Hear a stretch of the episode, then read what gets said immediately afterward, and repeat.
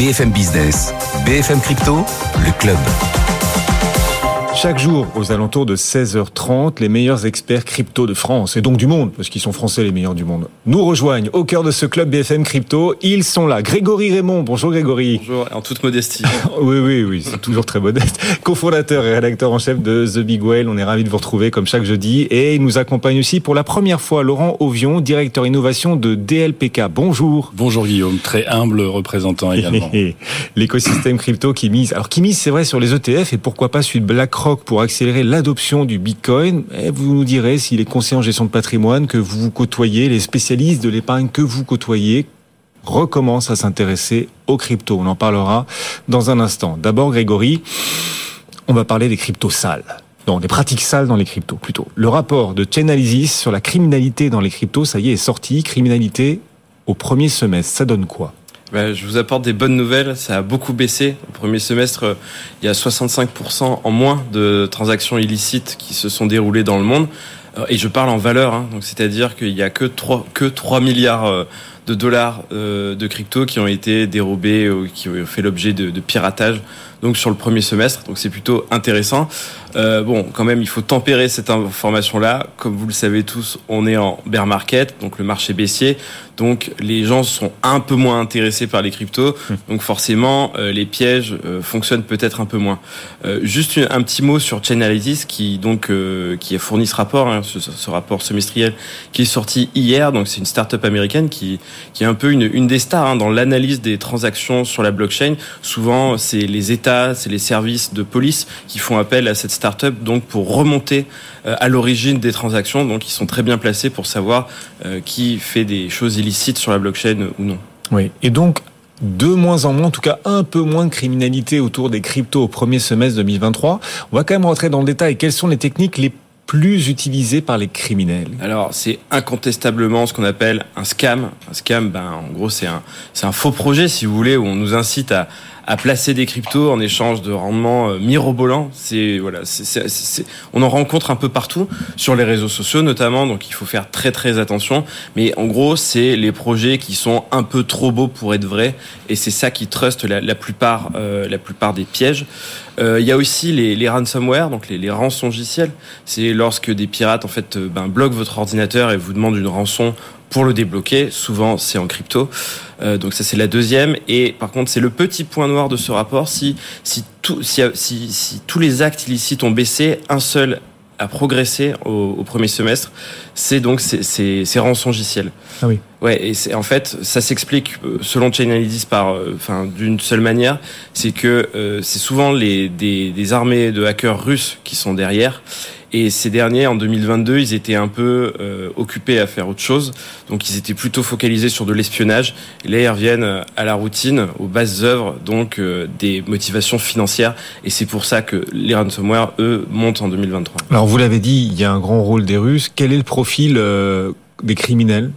Donc, il y a des Russes, beaucoup beaucoup, beaucoup. C'est vraiment les principaux. Mais on peut aussi citer le groupe Lazarus, qui est un groupe affilié au régime nord-coréen. Euh, eux, c'est vraiment les, c'est vraiment les plus importants. Sur l'année 2022, on attribue à peu près 2 milliards euh, de 2 milliards de dollars donc qui ont été captés par ce groupe, dont en fait on, on, ignore beaucoup de choses. On ne sait pas combien ils sont, on ne sait pas officiellement si le gouvernement nord-coréen est derrière, mais bon, toutes les sources euh, en tout cas d'intelligence, hein, tous les, les, les, services de renseignement euh, font le lien euh, sans problème. Hein. Bon, bah voilà, le profil des criminels, sympathique. Et le profil des victimes, en l'occurrence, est-ce qu'on le connaît? Ah bien oui, hein, on en a beaucoup autour de nous. Hein. Bah, souvent, c'est ceux qui sont sensibles à ce qu'on appelle le, le FOMO, hein, la, la, peur de manquer des ah. opportunités. On nous présente un, un placement euh, dont qui va bientôt s'arrêter, vite, ce sont les dernières places. Euh, voilà, et on tombe souvent dans le piège. Donc il y a beaucoup de novices hein, qui tombent dans ces pièges-là, mais il y a aussi ce qu'on appelle les dégènes, les, les fameux crypto-dégénérés, on appelle ça. Les crypto-dégénérés C'est en fait ce, ce Qu'est-ce que c'est que ça? Mais c'est, Ils inventent des concepts en permanence dans cet écosystème. Mais oui. si vous voulez, ce sont des gens qui sont très impliqués dans la finance décentralisée et qui n'hésitent pas à prendre des paris extrêmement risqués, donc d'où le terme un peu dégénéré. C'est-à-dire, en gros, c'est l'opposition euh, par rapport à l'investisseur euh, responsable. Hein. Mais donc ces gens-là qui sont très impliqués se font aussi avoir. Il y a des, il y a des, voilà, il y a des, il y a des scams tout le temps qui se passent sur la finance décentralisée. Donc en fait, si vous voulez, personne n'est à l'abri, quoi. Comment est-ce qu'on peut se protéger du coup? Quels sont les conseils qu'on peut apporter aujourd'hui? D'autant plus si les cryptos venaient à euh, réaccélérer à la hausse, ça va attirer peut-être un peu plus de néophytes? Eh bien, eh bien ça peut paraître simple, hein, mais tournez-vous vers des acteurs de confiance, des acteurs régulés, dont vous connaissez le nom, où il y a des professionnels derrière. En gros, tout simplement, ben, s'il y a un problème, des gens que vous pouvez appeler. Et, euh, si, et si jamais il y a un problème, portez plainte contre eux. Parce qu'en fait, si ça, quand, quand, ça se passe dans le cyberespace, euh, quand on ne sait pas exactement qui sont derrière ces projets, bah après pour se retourner, c'est un peu difficile. Donc voilà, utilisez des plateformes régulées si possible euh, donc enregistré auprès de l'AMF. C'est très simple, vous tapez PSAN donc pour prestataire de services sur actifs numériques dans Google, vous tombez sur le site de l'AMF, il y a toute la liste. Si, la, si, si le projet ou l'entreprise qui vous vend des cryptos n'y est pas, Bon voilà, si vous ne connaissez pas trop le secteur, je vous encourage voilà à, passer votre chemin, même s'il y a une super opportunité qu'on qu vous vend l'investissement responsable, c'est toujours mieux. C'est ça qui est difficile pour euh, les cryptos, parce que euh, un, un, truc, enfin un rendement, une promesse de rendement dingue euh, dans les cryptos, c'est assez courant. Et parfois, c'est des trucs plutôt sérieux. Enfin, en stacking, on peut avoir des rendements quand même super intéressants, beaucoup plus que sur le fonds euro, on va dire, pour prendre une, un schéma caricatural. Oui, oui. Donc, c'est compliqué de, de bien placer la frontière de ce qui est excessif dans les promesses qui nous arrivent et ce qui ne l'est pas. Bah, disons que dès qu'on vous propose un rendement euh, par rapport à un investissement supérieur à 10% annuel euh, souvent, euh, voilà, faut se méfier. Sur le staking, c'est vrai qu'il y a des rendements intéressants, mais sur Ethereum aujourd'hui, euh, quand on stake donc ces Ethers dans le protocole pour le protéger, on est rémunéré autour de, de 4% par an. Donc c'est pas non plus mirobolant. Hum. Laurent, euh, on va parler évidemment ensemble de la démocratisation, mais qu'est-ce que ça vous inspire tout ça quand vous entendez parler quand même alors d'une criminalité qui baisse autour des cryptos, mais qui reste présente, et on imagine que si le Bitcoin et les cryptos remontent dans les prochains mois, les prochains trimestres, peut-être que de nouveaux néophytes arriveront et se feront avoir à leur tour C'est effectivement le grand risque. Alors, il y a, y a plusieurs choses dans ce que vient de brillamment exposer Grégory. La première, c'est effectivement ça baisse. Euh, par contre, le, le, profil des victimes est toujours un peu le même. C'est-à-dire des gens qui, qui, entendent parler de la crypto autour dans, dans leur entourage, qui ont euh, des amis ou des proches qui ont fait euh, des multiples assez intéressants et qui se disent ben, pourquoi pas moi? Et qui vont assez facilement tomber sous euh, l'arnaque d'un WhatsApp, d'un message sur Twitter, etc., etc. et qui vont se faire qui vont se faire hacker, scammer. donc il faut effectivement être extrêmement prudent. Nous, on a des exemples de, de conseillers en gestion de patrimoine qui nous ont appelés, de clients qui avaient investi 50, 80 000, parfois 100 000 euros euh, sur base euh, d'un message WhatsApp qui les, invitait à investir de l'argent et qui ont perdu évidemment toutes les sommes, euh, toutes les sommes qui ont été investies. Donc il faut rester extrêmement prudent.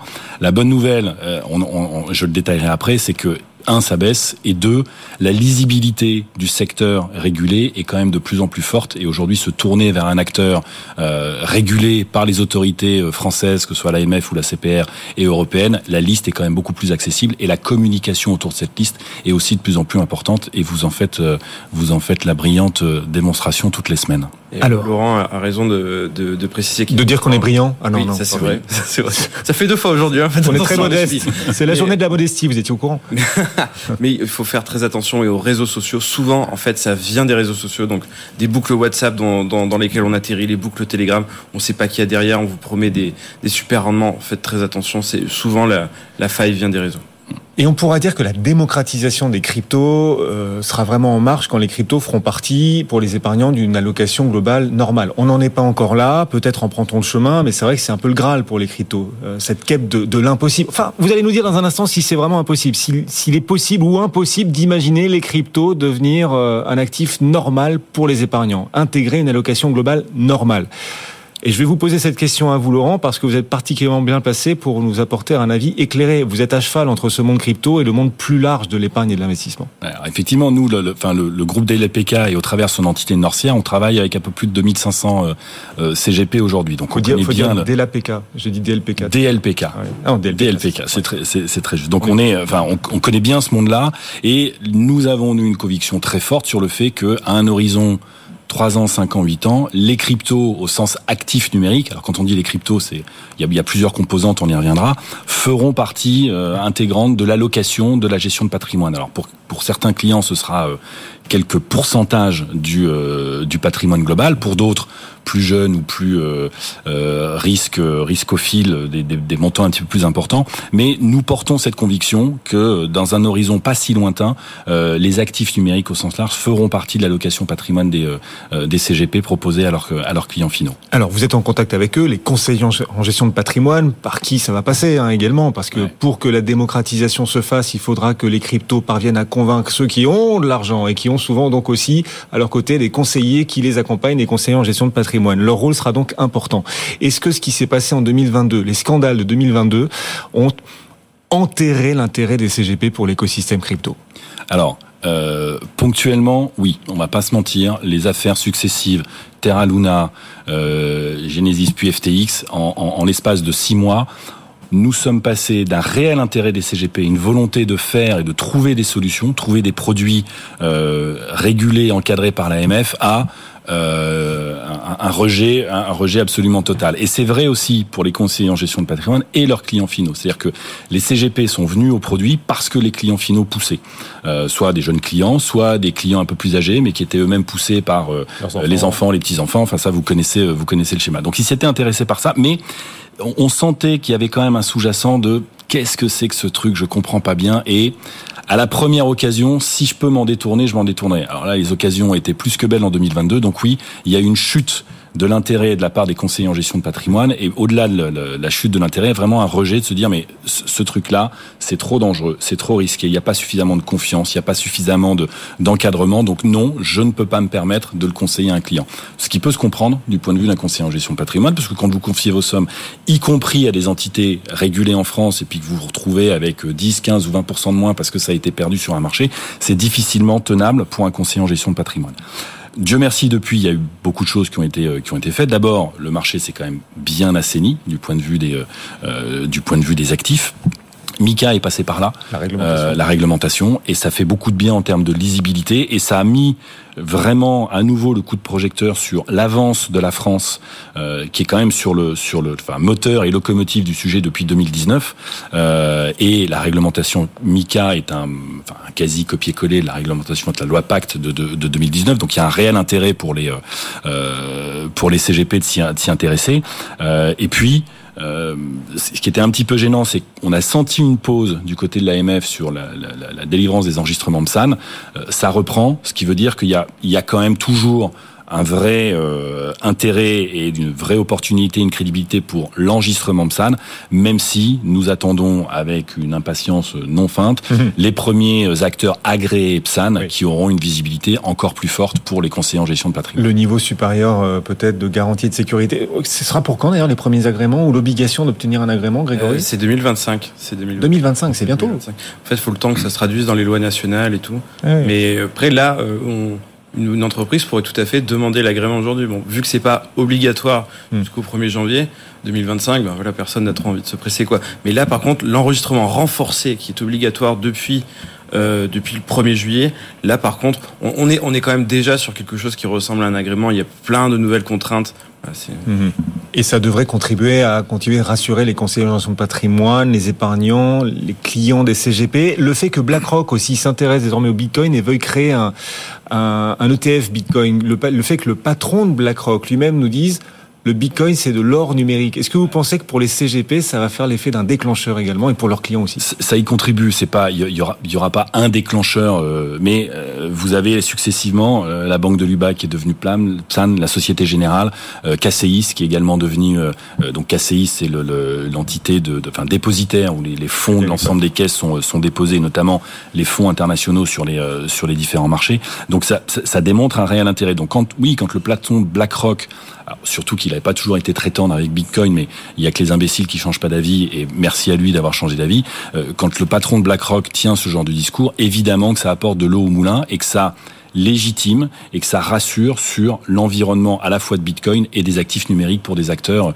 euh, un peu plus traditionnels et qui aiment bien euh, rester mmh. dans un dans un milieu connu euh, et qu'il et qu'il maîtrise effectivement. On est en train de parler de toutes ces passerelles par lesquelles la démocratisation des cryptos devra passer pour qu'elle se fasse, pour qu'elle avance réellement. Parmi ces passerelles importantes, les conseillers en gestion de patrimoine, donc. Sauf que les CGP sont euh, souvent membres de chambres qui euh, les dépassent. Est-ce que les chambres, les conseillers en gestion de patrimoine sont elles-mêmes converties aux crypto Est-ce qu'elles y comprennent quelque chose? En tout cas, au moins, est-ce qu'elles s'y intéressent, les chambres? Alors, elles s'y intéressent de plus en plus euh, et avec de plus en plus d'acuité. Vous avez des, euh, des personnes, que ce soit à la CNCGP ou à l'ANACOFI, euh, qui portent véritablement ces sujets et qui ont qui ont compris que le, le, le, leurs membres, les conseillers en gestion de patrimoine, devaient à minima se former et s'informer sur le sujet parce qu'ils ne pouvaient plus rester muets. C'est-à-dire que de plus en plus, et on l'a vu dans la dernière étude, euh, étude ADAN, sur les 18-35, euh, la, la, croissance sur le taux d'adoption l'année dernière est quand même assez forte dans un marché qui est, qui est quand même pas, euh, oui. qui incite pas les, les, les, nouveaux, les nouveaux entrants à investir fortement. et donc ça veut dire qu'en l'espace de 2-3 ans, on peut se retrouver avec une, une, une classe de, une tranche d'âge 18-35 avec plus de 50 voire 60% de détenteurs d'actifs de, de, numériques. Donc on peut plus du côté les conseillers en gestion de patrimoine passer à côté du passer à côté du sujet. Donc les chambres oui sont en train de mettre en place des formations, des informations à, la, à destination de l'ensemble de leurs membres. Le premier pas étant de dire euh, forgez-vous une opinion. Vous ne pouvez plus dire oh là là surtout pas, euh, il faut mm. pas y aller. C'est essayer de forger un argumentaire et de se dire bah ok il ne faut pas y aller pour telle et telle raison. Un CGP a le droit de dire euh, je je veux pas faire d'immobilier, je veux pas faire de produits structurés, je oui. ne veux pas faire de crypto. Mais mais il faut des arguments. Il faut un minimum d'arguments pour convaincre euh, ses clients et être crédible vis-à-vis d'eux. Il faut plus dire euh, cacher ce sein que je ne saurais voir. Non ça ça ça marche plus ça. Il ça, faut... ça, ça, ça, ouais, ça, marche plus parce que le, le risque c'est qu'on aille regarder les seins chez chez quelqu'un d'autre. Mais... Tiens, justement, par quel biais les conseillers en gestion de patrimoine s'intéressent-ils aux crypto Évidemment, donc vous le disiez, leurs clients, surtout jeunes, commencent à pousser pour justement savoir quel poids donner aux cryptos dans une, dans une allocation globale. Est-ce qu'il y a que la question du rendement qui intéresse ou il y a d'autres biais par lesquels les cryptos non, suscitent l'intérêt? Il y a d'autres biais. Alors, je vais, je vais, je vais mettre de côté parce que c'est, c'est brillamment démontré là encore par Louis Alexandre de Frassard quand il vient les CGP qui, qui, ont en totale maîtrise du sujet, qui permettent à leurs clients de faire de la self custody ou des choses comme ça. Euh, la majeure partie des CGP CGP sont pas du tout au fait de ces sujets-là. Et l'appréhension pour nous, il y a trois, il y a trois grands domaines.